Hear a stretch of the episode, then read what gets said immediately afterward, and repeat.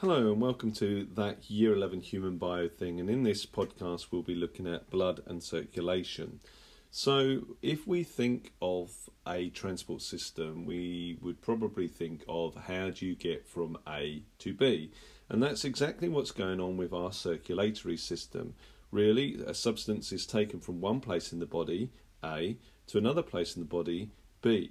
How does it get there? Well, it requires a medium, and that medium is blood and in that blood are a number of things. And so the watery fluid that makes up the liquid part of blood is called plasma, and inside of that there are various elements or um, components, if we want to call them that. And those components would include the leukocytes, which are white blood cells, the erythrocytes, which are red blood cells, platelets or thrombocytes, and these are small fragments of cell and they carry out different functions which we'll come on to but also uh, you need to move the blood around the body. So how does the blood get moved around the body? Well the blood is moved around the body by a muscular pump. And for humans that muscular pump is the heart. In fact for most organisms it's the heart. But the heart that we have is basically two pumps put together. And the reason for that is it's what we call a double circulation, a double circulatory system, whereas other organisms may have a single circulatory system. That means it passes through the heart once if it's single circulatory. And unfortunately, that means that blood is mixed with oxygenated and deoxygenated blood and it means that the pressure isn't as great, and so the flow isn't as good or efficient, and therefore the blood doesn't get to where it is needed as quickly. However, this is not necessary in the organisms that have those systems. We have a double circulatory system, which means that blood passes through the heart twice for every circulation. It doesn't just pass through the heart twice, that would be disastrous because it would result in death pretty quickly if the blood only passed through our heart twice. But what we mean is it passes through the heart twice for each circulation once to the lungs, which is the pulmonary system, and once to the rest of the body, which is the systemic system. So, what sort of substances are transported by the blood? Well, the plasma is a liquid, and anything that is soluble can be transported in the plasma, including metabolic heat. But the main things that we talk about are things like glucose is transported, hormones are transported, waste products such as urea can be transported. Now, some oxygen and some carbon dioxide are transported in the are uh, transported in the plasma, but that neither oxygen nor carbon dioxide is that soluble. Oxygen is less soluble than carbon dioxide, so they have a different form of being transported around the body. But suffice to say that these substances are transported to uh, one place in the body, or sorry, from one place in the body to another place. For example, glucose is transported from the small intestine to all the body cells. Carbon dioxide is transported from the way, uh, from the cells to the lungs or for to, if you want to be more precise, the alveoli. Oxygen is transported from the alveoli of the lungs to all the body cells. Urea is transported and is uh, removed via the kidneys, so it's transported from all the cells or tissues and is removed via. It's filtered out. Uh, originally removed, deamination occurs within the liver, but we'll come back to that. And it's filtered out in the um, kidneys, and that's where it's removed. And so you can see that the, the plasma transports a lot of su- substances. What other what is the role of the erythrocytes? Well, the erythrocytes' main role, and this is a key, its main role is to transport oxygen. Oxy- 97% of oxygen is transported in the erythrocytes. Erythrocytes, mature erythrocytes, have no nucleus, they're bi, which means two, concave, which means it goes inwards, biconcave in shape, and what that means is it increases the surface area of the red blood cells in order to carry predominantly oxygen. And when oxygen combines with a red blood cell, it combines with the hemoglobin, and four molecules of oxygen can be transported on hemoglobin and so it forms a substance called oxyhemoglobin. So 97% of oxygen is transported as oxyhemoglobin. 3%, as I said before, oxygen is not solu- that soluble, so only 3% is dissolved in the plasma. So, how is carbon dioxide transported? 8% of carbon dioxide, so a little bit more soluble than oxygen, is transported in the plasma. 22% of carbon dioxide actually binds to the hemoglobin in erythrocytes to form carbene, carbaminohemoglobin. This is different when, from when carbo, carbon monoxide joins with hemoglobin because that forms carboxyhemoglobin and that's terribly bad because it has a greater affinity, a greater love than oxygen does. So if you're if you were in the UK, which you're not because we're in Australia, which is awesome, but if you're in the UK and the gas heater wasn't producing and or taking in enough oxygen, it would release carbon monoxide, which is poisonous. You can't smell it, and it has a greater uh, affinity for hemoglobin, which means that it will join to hemoglobin instead of oxygen, and you'll be asphyxiated, and that's not good news. But we're talking about carbon dioxide, and carbon dioxide combines with hemoglobin to form carbaminohemoglobin, 22%. Now, these percentages are very important. 70% is transported as hydrogen carbonate ions. Now, your textbook calls it bicarbonate, but if you're a chemist, you'd call it hydrogen carbonate, and that's better. And the equation is as follows carbon dioxide plus water gives carbonic acid, which is H2CO3, which forms H plus ions and bicarbonate or hydrogen carbonate ions, the H plus ions and the hydrogen carbonate HCO3 minus. Now, it is actually carbon dioxide which stimulates the brain to increase breathing more so than oxygen because the we have chemoreceptors in different parts of our body and we'll talk more well you can listen to a year 12 podcast on this but basically they are sensitive to acid and or pH changes in pH. So if you increase the acidity if you increase the sorry you decrease the pH by increasing the, acidity then your body detects this and it increases your breathing rate in order to get rid of the carbon dioxide from the body and so carbon dioxide is transported in that way now, what do we mean by oxygenated blood? Oxygenated blood means it has more oxygen in it. So at the alveoli, we take in oxygen and we remove carbon dioxide. The blood that returns to the um, lungs is deoxygenated. Doesn't mean it hasn't got any oxygen. What it means is it's been had oxygen removed. If it didn't have any oxygen, well, when we carried out mouth to mouth resuscitation, we wouldn't be able to breathe any oxygen into anybody else. But we only actually use 5% of the oxygen that we breathe in, of the 21% we breathe in. So just to go through those figures again, because they're important oxygen, 3% is transported in the plasma, 97% is as oxyhemoglobin. Carbon dioxide, 8% is dissolved in the plasma, 22% as carbaminohemoglobin, in other words, attached to erythrocytes, and 70% as hydrogen carbonate ions. And I emphasize hydrogen carbonate ions. There's nothing wrong with writing bicarbonate, it's just not the word that we use anymore. We now come to the heart, which is the muscular pump that pumps blood around the body. The heart is made up of four chambers. The upper two chambers are known as atria and the lower two chambers are known as ventricles. The heart is surrounded by a membrane known as the pericardium. The membrane is uh, going around the outside, so it's peri. If you think of a perimeter fence, it goes around the outside of a house or it goes around the outside of a lawn, and so it's the perimeter, so it's peri. And because the heart muscle is made up of cardiac muscle, we call it the pericardium. So that's the name of the membrane. Now, the heart, as I said, is made up of two upper chambers, the atria, and blood is carried to the atria in veins. These are the blood vessels that carry blood to the heart. And so, on the left hand side, as you look at it, so in other words, to the right atrium, you have the vena cava, the great vein, and this carries blood from the superior in the superior vena cava, which comes from the head, and the inferior vena cava, which comes from the rest of the body. And that blood is deoxygenated. On the right hand side of the diagram, as you look at it, so in other words, to the left atrium, you have the pulmonary veins which carry blood from the lungs, and the blood in them is oxygenated. Now, an easy way to remember which side of the heart blood flows is Lord. Left oxygenated, right deoxygenated, Lord. And the blood that is pumped out of the heart out exits the heart through arteries the blood that is deoxygenated on the left hand side as you look at it, but on the right from the right ventricle, um, right ventricle is carried in the pulmonary artery to the lungs in order to pick up um, oxygen, and then the other artery is known as the aorta, which is basically large artery.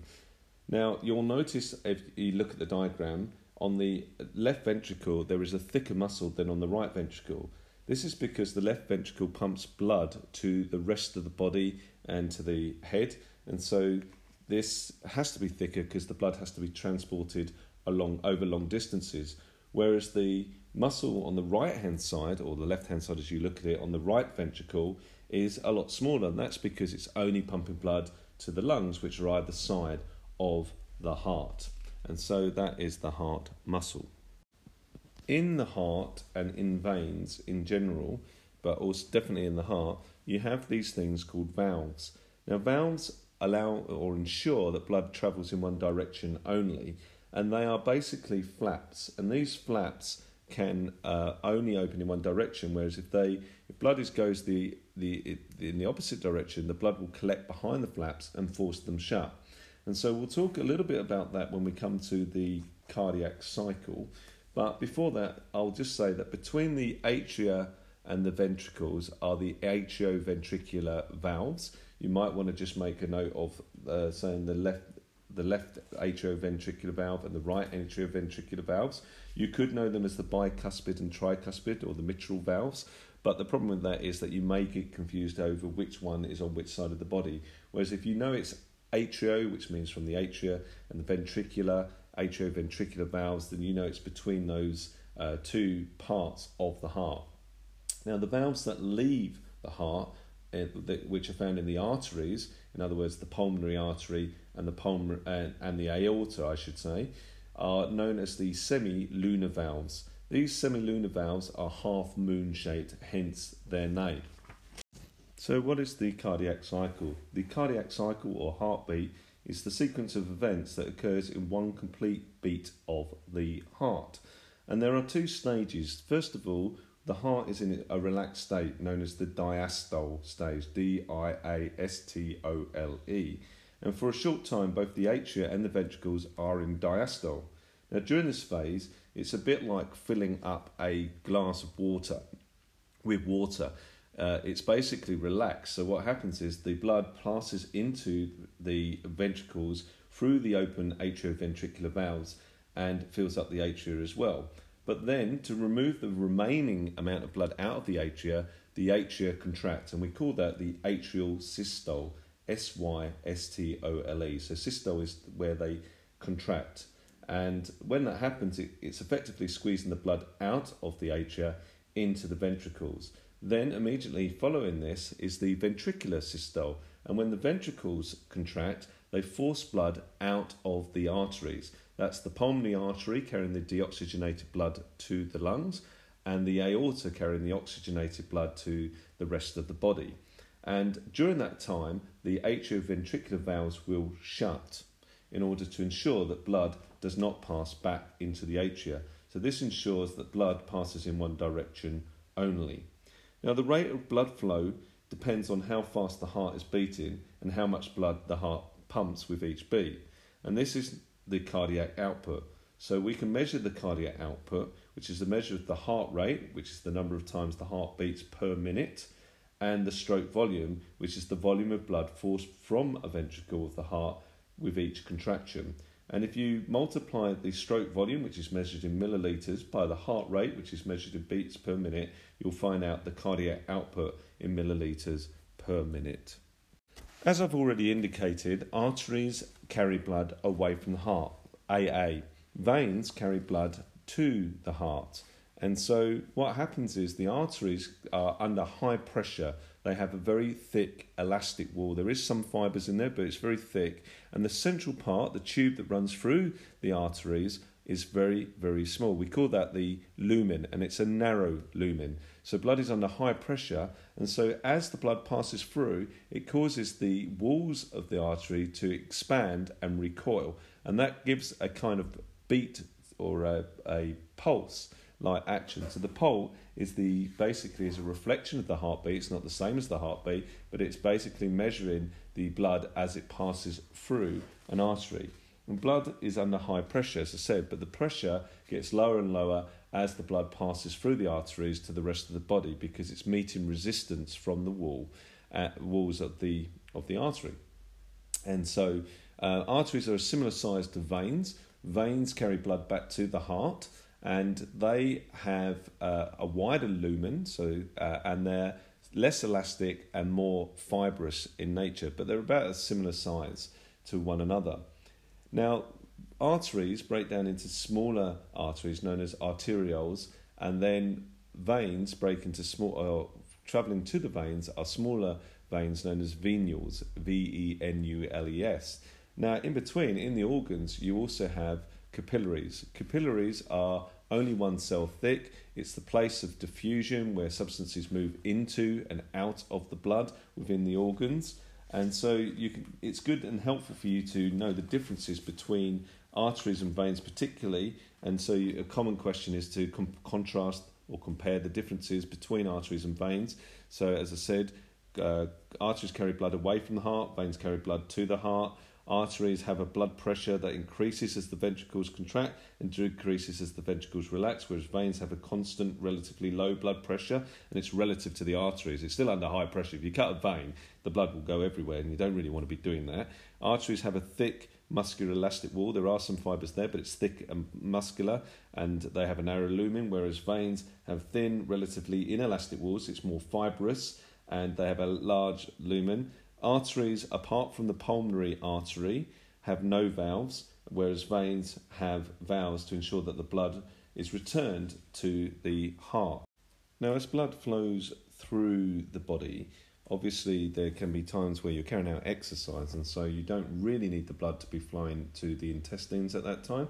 And so a series of contractions can occur that cause the blood to not be redirected as such. You still have blood flowing to the intestines, but less blood flows there those those uh, blood vessels will constrict, they'll narrow. So vaso means vessel, constriction means the blood vessels narrow. Whereas blood flowing to the skeletal muscles at that point will dilate, so they get wider. So the vessel dilates, it gets vessel widens, and so we call that vasodilation. And in that way, blood can be moved. A, uh, different blood flow occurs to different parts of the body during different times, as as required. Another thing that's interesting is that in order to remove waste products, uh, you have substances such as carbon dioxide and lactic acid, and they are what we call vasodilators. They actually cause the blood vessels to widen. Incidentally, before I didn't say that the uh, arteries are made up of small, uh, sorry, made up of smooth muscle as well as elastin or elastic fibers. Yes, there is some uh, slightly more, less elastic fibers, but most of it is elastic, which is why it can recoil and um, retract to give that beat, um, sorry, pulse motion. Whereas veins, they have less elastic in them, and so, as I said before, they're more fibrous in nature, so they don't have the ability to rec- um, retract, recoil and retract, uh, or expand and recoil, I should say. Just a word about blood clotting. We've mentioned platelets, which are small fragments of cell, and what they are, able to do is they assist or help in blood clotting. They are not the only thing involved in blood clotting. Because they're sticky, though, uh, to, for want of a better word, what they do is they help to plug gaps. So if you get an injury uh, or a cut, they can help form a mesh which will then help to trap red blood cells, which then dry out and form a blood clot. And so that's what forms a scab on the surface while the skin repairs underneath. And so that you they also release blood clotting agents, and the complex series of reactions results in the formation of threads of an insoluble protein which we call fibrin. And so the fibrin threads, threads form a mesh that traps red blood cells, platelets, and plasma. And this mesh, uh, with its trapped material, is the clot that I've mentioned before or, or, or occurs. And so that in that way, uh, blood clotting can occur in the body. One of the areas that students don't find easy is the lymphatic system. As blood enters the capillaries, the relatively high pressure forces some of the fluid in the blood through the capillary walls into the tissues. And the main function of the lymphatic system is to collect some of that fluid uh, that escapes from the blood capillaries and return it to the circulatory system. And this is done at the venous end of the capillaries. The name of the fluid that is returned is lymph fluid, and basically the the other function, although that's the main the most important function, is the return of this fluid. The other function of the lymph system is defense against disease. Now we talk more about that in year twelve, um, but we'll mention some of the um, what happens in that process in terms of antigen presentation, for example. Now, the lymphatic system consists of a network of lymph capillaries joined to a larger lymph vessels and lymph nodes or lymph glands, which occur at intervals along the lymphatic vessels. From a defense against disease point of view, I won't say too much other than the fact that phagocytic cells are called macrophages and they destroy um, pathogens. And there's a process called antigen presentation that occurs often in the lymph system, and uh, this sensitizes the lymph uh, glands, which uh, cause the production of B and T cells. But we won't worry about that too much because that's more of a year 12 concept. Now, when a person suffers from excessive blood loss, we can give them a blood transfusion, but we do need to understand and know what their blood group or blood type is. And so there are two systems that we need to be aware of. One is the ABO blood system, which we'll come back to in a later podcast, and the other is the Rhesus blood group system, and both are important. Now, we talked about the cell surface membrane earlier in an earlier podcast, and on the surface there are these things which will generate antibodies to be produced, and we call those antibody generators or antigens for short. So, an antigen is a substance that is capable of stimulating the formation of specific proteins. And those specific proteins that respond to antigens are known as antibodies. And we've kind of mentioned that already. But there are uh, these proteins known as immunoglobulins.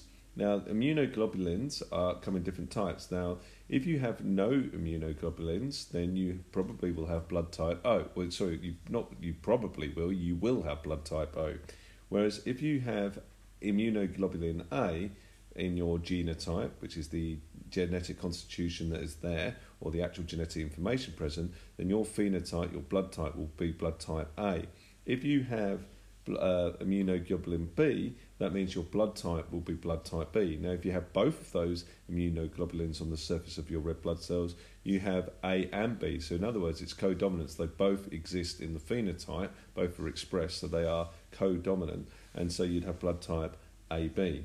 Now, AB, uh, people with AB blood type, are the universal acceptors. That means they can receive blood in terms of the ABO blood system from anybody because they recognize A, uh, immunoglobulin A, they recognize immunoglobulin B, and of course, if you have blood type O uh, and you donate that blood, then there's no immunoglobulin, so there's no, it doesn't invoke an immune response.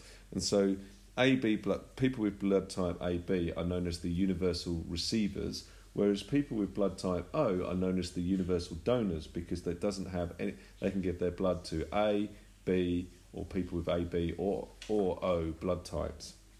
Now the other type of blood is rhesus positive and rhesus negative. and again, if you have rhesus positive, it means you have an antigen on the surface of your red blood cell. And it was first discovered in rhesus monkeys and uh, if you don't have a rhesus positive, you have a rhesus negative, then you don't have that antigen on the surface of your um, blood cells. And so when you're receiving a transfusion, you need to ensure you have the right blood. Otherwise, you're going to get a clump. A, a, they're going to agglutinate. They're all going to clump together, and you won't you won't get an effective uh, transfusion. What you'll get is a blood clot, which will be particularly bad. Now, I'm not going to go into detail about the transfusions. You can read about that in your textbook. There are different types of transfusions, but a transfusion is obviously uh, given to basically replace the blood that may be lost uh, during an accident. Now, I appreciate that there is a lot of information in this particular episode, and this is a this is a big chapter. Uh, so, what I would say to you is ensure that you know the components of blood. What are what are the blood vessels that are present in the blood, which is a connective tissue.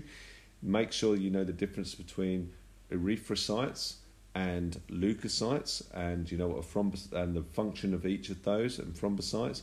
Make sure you know the percentages of oxygen and carbon dioxide that are transported and how they're transported around the body. Body. Ensure that you're able to contrast and compare the differences and similarities between arteries and veins and also capillaries and ensure that you can work out the cardiac output You know also the direction of flow of blood through and uh, what the role of valves are.